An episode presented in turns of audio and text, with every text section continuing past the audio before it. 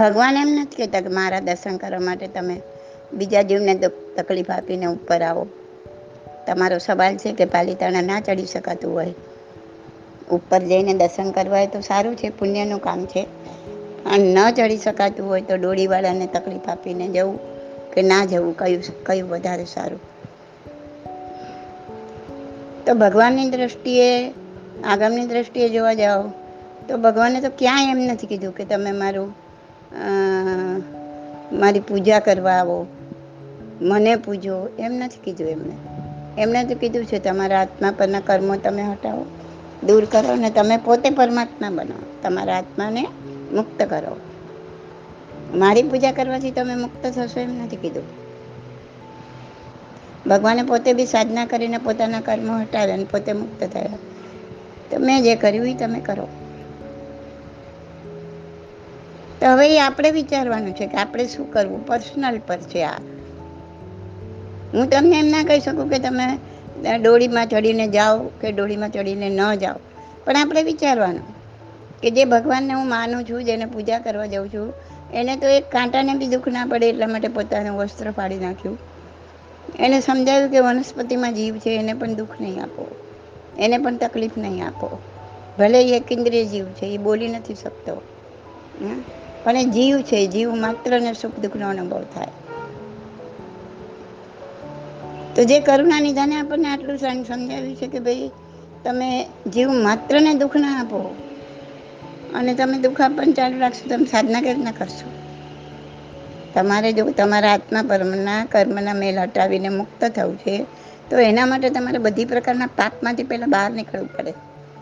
તમે કોઈ પણ પ્રકારના પાપસ્થાનમાં બેઠા હોય તો તમે સાધના નહીં કરી શકો, તમારું મન સ્થિર નહીં થઈ શકે. તો ખરેખર તમારે મુક્ત કરવો છે આત્માને, અને મહાવીરના વચનને સાંભળવા છે, પાળવા છે, એના જેવું બનવું છે. તો તમારે નક્કી કરવું કે જ્યાં વગર છૂટકીને વગર ઓલાય કે જ્યાં મારે ચાલે એમ જ નથી, કે ભાઈ ખાધા વગર ચાલે એમ જ નથી, તો હું ઓછામાં ઓછી પાપ થાય એવી રીતના હું ખાઈશ. પણ અહીંયા મારે ચાલે એવું છે, હું દોડી કરીને ઉપર જઈને બીજા આત્માઓને દુઃખ આપું, તકલીફ આપું, તો એ એ યોગ્ય નથી. તો મારે શું કરવું જોઈએ એ પોતે જ વિચારવાનું કે મારે મહાવીરના વચન વિરુદ્ધ, જીનાગના વિરુદ્ધ મારે ત્યાં કને બીજા વ્યક્તિઓને દુઃખ આપીને મારું વજન એની પાસે ઉચકાવીને મારે ઉપર જવું, કે પછી ભગવાન તો અહીંયા જ છે, બધે જ છે, નીચે બી છે ને ઉપર બી છે. તો હવે શરીરની તાકાત હતી ત્યાં સુધી હું ગયો, હવે મારી તાકાત નથી તો હું અહીંયા બેસીને ભક્તિ કરીશ. ભગવાન તો અહીંયા પણ હાજર જ છે. ભગવાન એમ નથી કહેતા તું બીજાને દુઃખ આપીને ઉપર આવ. અને ઘણા પોતાના મનને મનાવવા માટે એવા પણ બહાના કાઢે છે કે તો પછી બિચારા ડોળીવાળા ભૂખે મરશે. તો એ બહાનું પણ ખોટું જ છે ને. પેલા ઘોડાગાડીઓ ચાલતી હતી પણ હવે રિક્ષાઓ આવી ગઈ તો ઘોડાગાડી બંધ થઈ ગઈ, તો એ લોકો ભૂખે નથી મરતા, એ લોકો બીજું ઓપ્શન શોધી લે છે. એમ તમે છોડી દેશો, બીજા બી છોડી દે, ધારો કે બધા બી છોડી દેશો તો એ લોકો પોતાની આજીવિકાનું બીજું સાધન શોધી લેશે. કોઈ ભૂખે નહીં મળી જાય, જેને કામ કરવું છે ને બીજું કોઈ પણ કામ મળી જશે. એ લોકો ભૂખે ના મરે એટલા માટે તમે ઉપર નથી જતા, તમે તમારા સ્વાસ્થ્ય માટે જાઓ છો. બાકી તમને કાંઈ વાંધો નથી એ ભૂખે મરે કે ના મરે. જ્યાં સુધી તમે ચડી શકતા હતા ત્યાં સુધી તમે કોઈ જ વિચાર નથી કર્યો કે ભલે હું ચડી શકું પણ હું આજે ડોળીને બેસી જાઉં છું ને તો એ લોકો ભૂખે મરશે. તો તમે આજે ડોળીને બેસો છો તમારા સ્વાર્થ માટે, બીજું કોઈ ભૂખે મરે ના મરે એના માટે નથી બેસતા તમે, પણ એ તો તમારા માટે એક બહાનું છે, કારણ કે હવે તમારે બેસવું છે, છોડવું નથી, એટલે એક બહાનું છે. તો આપણે શું કરીએ છીએ ને એની પાછળનો હેતુ શું છે એ આપણે જાણી લેવાનો પહેલાં. આપણા આત્મા જોડે જ વાત કરવાની, કોઈને કહેવાનો કોઈ અર્થ નથી. બીજા હજાર દસ બાના બીજા બતાવશે તમને, એ એનું જાણે, એની સાથે મારે શું લેવા દે? મારે તો મારે બીજા જીવને દુઃખ આપીને મારે મારે ઉપર નથી જવું, એ મેં મારું મનથી નક્કી કર્યું હોય પછી જેને જે કહેવું હોય કે જે કરવું હોય એ કરે. હું અંતરથી સાચું છું, મેં કોઈનું ખોટું વિચાર્યું નથી, સારું વિચાર્યું છે, સાચું વિચાર્યું છે. અને હું જ્યારે નથી બેસતો ડોળીમાં ત્યારે બી ડોળીવાળા કોઈ ભૂખા નથી મરતા, તો એ વિચાર મારા માટે યોગ્ય નથી. આ રીતના પોતે જાણી સમજીને પોતાના મનમાં કમ કરી લેવું. બાકી હું કોઈને શિખામણ બી ના આપી શકું કે તમે ઉપર જાઓ ડોળીમાં કે ઉપર ના જાઓ ડોળીમાં. ઓકે,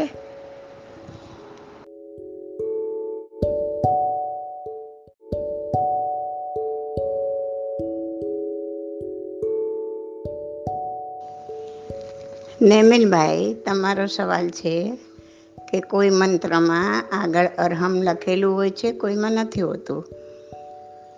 દાખલા તરીકે ઓમ રીમ શ્રી અરહમ નેમિનાથાય નમઃ, તો ક્યાંક હોય છે કે ઓમ રીમ શ્રી નેમિનાથાય નમઃ. તો આ અરહમ એટલે શું? અર એટલે દુશ્મન ને હમ એટલે હણવાવાળા. દુશ્મનને હણવાવાળા અરહમ. જે અર્થ અરિહંતનો થાય છે, અરિ એટલે દુશ્મન, હંત એટલે હણવાવાળા, જે અર્થ અરિહાનો થાય છે, અરિ એટલે દુશ્મન, હા એટલે હણવાવાળા, અરિહા. તો અરિહંત, અરિહા, અરહમ ત્રણેય શબ્દનો મતલબ એક જ છે. અરિહંત ભગવાન અંદર રહેલા કામ, ક્રોધ, માન, કશાયો રૂપી શત્રુને જીતવાવાળા અરિહંત. તો આ એક જાતનું વિશેષણ છે. કોઈ લગાડે, કોઈ ના લગાડે, એમાં કંઈ બહુ મોટો ફરક નથી. નેમિનાથ ભગવાનને પેલા અરિહંત કીધું, અરિહંત એવા શ્રી નેમિનાથ ભગવાન નમઃ, અથવા તો નેમિનાથ ભગવાનને નમઃ. એ બેમાં કોઈ બીજો મોટો કોઈ ફરક નથી, કોઈ બીજો કોઈ વિશેષ અર્થ પણ નથી. અરહમનો અર્થ અરિહંત છે, દુશ્મનને હણવાવાળા. ઓકે, એવી રીતના અસિયાઉષા એટલે અરિહંત સિદ્ધ આચાર્ય ઉપાધ્યાયને સાધવું, એનું શોર્ટ ફોર્મ છે અસિયાઉષા, અરિહંત સિદ્ધ આચાર્ય ઉપાધ્યાયને સાધવું. એટલે પંચ પરમેષ્ટિ, પંચ પરમેષ્ટિને પહેલાં યાદ કરીને પછી મણિભદ્ર દાદાનો મંત્ર મૂક્યો. તમે કહો છો ને અસિયાઉષા લખીને પછી મણિદાદાનો મંત્ર હોય છે, અને ક્યારેક સીધો એમને જ હોય છે. તો એમાં કોઈ બીજો કોઈ ડિફરન્સ નથી. કોઈ આગળ પહેલાં પંચપરમેષ્ઠની યાદ કરીને પછી મણિભદ્ર દાદાને નમસ્કાર કર્યા, કોઈએ સીધા જ નમસ્કાર કર્યા. એટલે એવો કોઈ વિશિષ્ટ એનો અર્થ કે એનો કોઈ ગૂઢાર્થ કે કોઈ એવું એવું કાંઈ આમાં છે નહીં. એટલે આપણે કોઈ વાર લગાડે, કોઈ વાર એમ કે શ્રેષ્ઠી દલપતરામ ભાઈ, શેઠ શ્રી કહીએ, કોઈ વાર ખાલી શ્રી દલપતભાઈ કહીએ. એમાં આપણે આપણે બી આવી રીતના અલગ અલગ વિશેષણો લગાડતા હોઈએ છીએ એક જ વ્યક્તિને. એમાં અલગ અલગ વિશેષણ લગાડ્યા છે, બીજું કાંઈ નથી. ઓકે,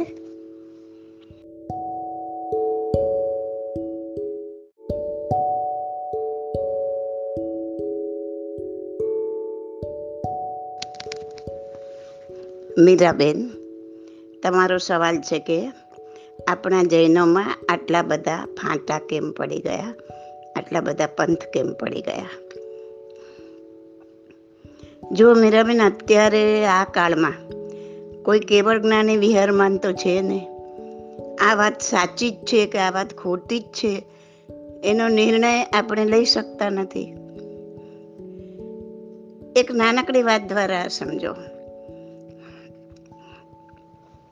એક ઘરમાં એક સાસુ હતા અને એને ત્રણ વહુઓ હતી. સાસુએ વહુને કહ્યું કે માણસ જોઈને કચરો નાખજે. શું કીધું? માણસ જોઈને કચરો નાખજે. સાસુ તો સ્વર્ગે સીધાયા. ત્રણેય વહુઓ પોતપોતાની રીતે આ વાતને અનુસરવા લાગી. એક વહુ કોઈ માણસ આવતું હોય ને એ જોઈને કચરો નાખે, બીજી વહુ કોઈ માણસ જતું હોય તે જોઈને કચરો નાખે, તો ત્રીજી વહુ કોઈ માણસ આવતું જતું ન હોય એ જોઈને કચરો નાખે. ત્રણે કહી હતી કે હું જ સાચી છું, મારી સાસુ કહીને ગયા એમ જ કરું છું. ત્રણેયનું કહેવું એમ હતું કે મારી સાસુ જેમ કહીને ગયા એમ જ હું કરું છું. મારી સાસુએ કહ્યું જ છે કે માણસ જોઈને કચરો નાખજે. આમ એક જ વાક્યને ત્રણ રીતે લેનારાના ત્રણ જૂથ પડી ગયા. કારણ કે કોણ સાચું ને કોણ ખોટું એ કહેવાવાળી સાસુ તો હયાત હતા નહીં. બસ આમ જ ઉતરતા કાળે મહાવીરના, મહાવીર સ્વામીના, ગણધરોના વાક્ય આપણે યથાર્થ રીતે સમજી ન શક્યા, સમજાઈ ન શક્યા. જેને જે રીતે સમજાયા એને એ રીતે અપનાવ્યા. આમ એક જ વસ્તુને અલગ અલગ રીતે માનવાવાળા અલગ અલગ જૂથ પડી ગયા. દરેક જૂથ એમ માને છે કે અમે જ સાચા છીએ. હવે કોઈ કેવડી તો છે નહીં કે તમને સમજાવી શકે કે કોણ સાચું છે. એટલે જુદી જુદી માન્યતાવાળા જૂથો વચ્ચે વાદ વિવાદ, ચર્ચાઓ ચાલુ થઈ. ધર્મ એક ચર્ચાનો વિષય બની ગયો, જે બિલકુલ ના હોવો જોઈએ. પોતાના જૂથ ઉપર રાગ ને બીજાના જૂથ ઉપર દ્વેષ, આ બધું ચાલુ થઈ ગયું. જે રાગ દ્વેષને જીતવા માટે ધર્મ છે એ જ ધર્મ છે, તે ધર્મના નામે જ રાગ દ્વેષ ચાલુ થયા. મહાવીરે કહેલું ને કે આત્મધર્મ ચારણીએ ચડાશે, એ વાત અત્યારે આપણને સત્ય પણ દેખાઈ રહી છે.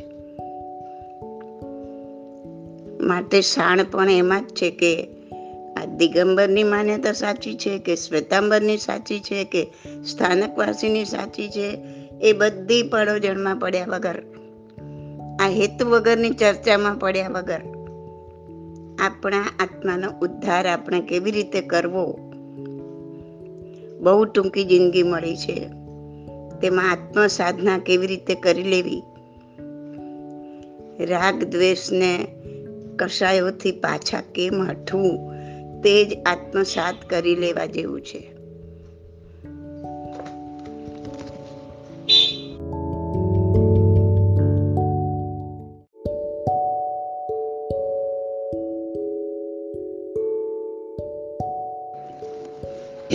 ચિન્મયભાઈ, તમારો સવાલ છે કે ગુરુને પરખવા કઈ રીતે કે આપણને એ સાચો ને સરળ માર્ગ બતાવી રહ્યા છે કે નહીં. બીજા અર્થમાં કહીએ તો સમકીર્તિ તથા સમપરિણામી ગુરુ હોય એવા ગુરુ ગોતવા ક્યાં, બરાબર ને? તમારી વાત સાચી છે. આ હુંડા અવસરપીણી કાળમાં સમકીર્તિ સમપરિણામી ગુરુ મળવા બહુ મુશ્કેલ છે, બહુ મુશ્કેલ છે. કદાચ એવું પણ બને કે ગુરુની શોધમાં આખી જિંદગી વહી જાય તો પણ સદગુરુની પ્રાપ્તિ ન પણ થાય. જ્યાં થોડું મન લાગે ત્યાં સાથે સહ સાનિધ્યમાં રહેતા ખ્યાલ આવે કે અરે આમાં તો હું ભૂલ ખાઈ ગયો, ચાલો હવે શોધો બીજા ગુરુ. આમ સાધના તો સાઈડ પર રહી જાય ને ગુરુની શોધમાં ને શોધમાં પરલોક સીધાવી જઈએ એવું પણ બને. ગુરુ શોધવા માટે પુરુષાર્થ જરૂરથી કરવાનો, છતાં અમુક મુદ્દાની વાત સમજી લો, તેથી તમારી સાધના સરળ બને. જુઓ, ગૌતમને મહાવીર મળ્યા, પ્રદેશી રાજાને કેસી ગણધર મળ્યા, શ્રેણિકને અનાથી મુનિ મળ્યા. આ બધા ગુરુને શોધવા નહોતા નીકળ્યા, અનાયાસે જ મળી ગયા ને તેમના જીવનનો ઉદ્ધાર થઈ ગયો. તેમ તમારી ઉત્કૃષ્ટ ભાવનાના બળે તમને પણ કોઈ યોગ્ય ગુરુ જરૂર મળી જશે, આ ભવે નહીં તો આવતા ભવે. પણ જો મોક્ષ માટેની ઉત્કૃષ્ટ તાલાવેલી લાગી હશે ને તો મોક્ષ માર્ગ ચીંધનાર, મોક્ષ માર્ગ સહાયક અનાયાસે જરૂર મળી જશે. બાકી આમ જુઓ તો મરીચીના ભાવમાં મહાવીરના જીવને ખુદ આદિનાથ દાદા ગુરુ તરીકે મળ્યા હતા, બરાબર ને? ત્રીજા ભાવમાં મરીચીના ગુરુ કોણ હતા? એના જ દાદા, આદિનાથ દાદા. છતાં એ ભાવમાં મરીચીનો ઉદ્ધાર થઈ ગયો. તે પછી પણ મહાવીરના જીવને ત્રેવીસ ભાવ મોટા ને એકેન્દ્રિયના અનેક ભાવ ભમવા પડ્યા. માટે કોઈ મારા માથે હાથ મૂકી દેશે અને મારો ઉદ્ધાર થઈ જશે એ વાત ભૂલી જાઓ. તમારે તમારા પુરુષાર્થથી જ તમારા દુર્ગુણોને મૂળથી નષ્ટ કરવાના છે. ભગવાને અલગ અલગ ન્યાયથી ધર્મ સમજાવ્યો છે. એમાં મુખ્ય બે, વ્યવહાર ન્યાય, નિશ્ચય ન્યાય. વ્યવહાર ન્યાયથી તો આખું જગત એક ગુરુ છે. જે જીવ કે પદાર્થ પાસેથી જે કંઈ સારું શીખવા મળે તે આપણો ગુરુ. ને નિશ્ચય ન્યાયથી તારો ગુરુ તારી અંદર જ છે, આપણો ગુરુ આપણી અંદર જ છે, અને એ છે આપણો આત્મા. આપણો આત્મા જ આપણો સૌથી મોટો ગુરુ છે. કર્મના આવરણથી ઢંકાયેલા આત્માને આત્મા વડે જ જાગૃત કરવાનો છે. બધું જ જ્ઞાન આત્મામાં જ પડેલું છે. આત્મા એટલે જ જ્ઞાન. મહાવીરનું જ્ઞાન મહાવીરના આત્મામાંથી જ પ્રગટ થયું હતું, ક્યાંય બહારથી નહોતું આવ્યું. માટે આ પંચમ કાળમાં જ્યાં કોઈ કેવડી વિચારતા નથી, અહીંયા કોઈ કેવડી વિચારતા નથી, અરે ખાસ કોઈ અવધિ જ્ઞાની પણ નથી, એવા સમયમાં તારા આત્માને ગુરુ માની સિમંદર દાદાને ગુરુ તરીકે સ્થાપના કરી તું તારી સાધના કર. બાકી ઋણાનુબંધ પ્રમાણે જે મળવાનું હશે તે મળી જ જશે. આ ગુરુની વાત નીકળી છે ને ત્યારે ક્યાંક સાંભળેલી એક વાત યાદ આવે છે. એક સદગૃહસ્થને દરરોજ સામાયિકનો નિયમ હતો. બનતું એવું કે સદગૃહસ્થ સામાયિક કરવા બેસતા ને જેવા ધ્યાનમાં સ્થિર થતા કે કોઈ દિવ્ય વ્યક્તિના એમને દર્શન થતા. એક દિવસ ધ્યાન પૂર્ણ થતાં શ્રાવક પૂછે છે કે આપ કોણ છો ને દરરોજ શા માટે પધારો છો? જવાબમાં એ દિવ્ય શક્તિએ કહ્યું કે હું વૈમાનિક દેવ છું. એક દિવસ મહાવિદ્ય ક્ષેત્રમાં શ્રી સિમંદર સ્વામી દાદાને પૂછ્યું કે હે ભગવાન, મારો મોક્ષ ક્યારે થશે અને કોના હાથે થશે? ત્યારે સિમંદર દાદાએ આપનું નામ દઈને જણાવ્યું કે આવતી ચોવીસીમાં આપના હાથે મારો મોક્ષ થશે. માટે આપ મારા ગુરુ છો, તેથી જ હું દરરોજ આપના દર્શન કરવા આવું છું. આ ઉપરથી સમજવાનું કે ક્યારેક પૂર્વજન્મમાં પણ આપણે કોઈકને ગુરુપદે સ્થાપેલા હોઈ શકે. ક્યારે કોનો ક્યાં મેળાપ થઈ જશે એ આપણે ક્યાં જાણીએ છીએ. લેણદેણના સંબંધ પ્રમાણે બધો તપતો કુદરતી ગોઠવાયા જ કરે છે. માટે વ્યર્થ સમય બગાડ્યા વગર વધુમાં વધુ પ્રયત્ન અશુભ ભાવમાંથી શુભ ભાવમાં આવવા માટે કરો અને શુભમાંથી શુદ્ધ ભાવમાં રહેવાની સાધના કરો.